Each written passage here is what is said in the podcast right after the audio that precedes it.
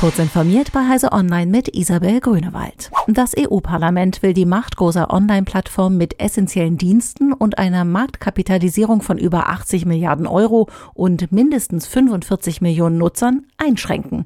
Dazu gehören Google, Apple, Facebook, Amazon, Microsoft, Airbnb und Booking.com. Mit einem neuen kartellrechtlichen Werkzeugkasten sollen dominante Gatekeeper im Netz davon abgehalten werden, unfaire Praktiken auszuüben.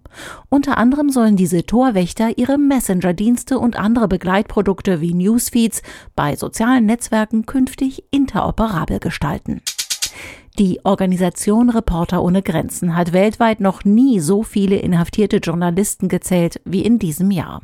Hauptverantwortliche für den Anstieg seien die Regierungen in Belarus, Myanmar und China. Mit Stand zum 1. Dezember saßen weltweit 488 Medienschaffende im Gefängnis, nur weil sie ihre Arbeit getan haben.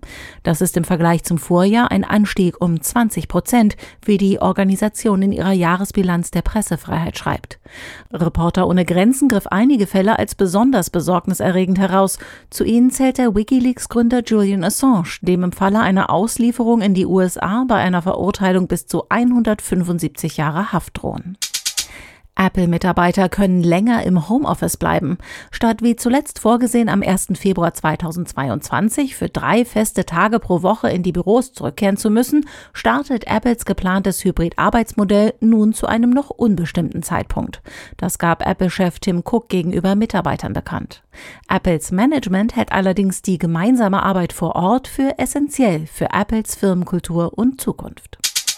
Der Mars-Orbiter TGO der ESA hat am Boden des größten Canyons auf dem Mars signifikante Mengen von Wasser gefunden und das verantwortliche Forschungsteam überrascht.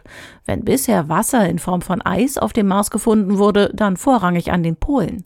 Auf niedrigeren Breitengraden seien, zumindest an der Oberfläche, bislang nur geringe Mengen nachgewiesen worden. Das nun entdeckte wasserreiche Gebiet direkt unter der Oberfläche im Valles Marineris hat ungefähr die Größe der Niederlande. In welchem Aggregatzustand das Wasser vorliegt, geht aus den Messungen nicht hervor. Diese und weitere aktuelle Nachrichten finden Sie ausführlich auf heise.de.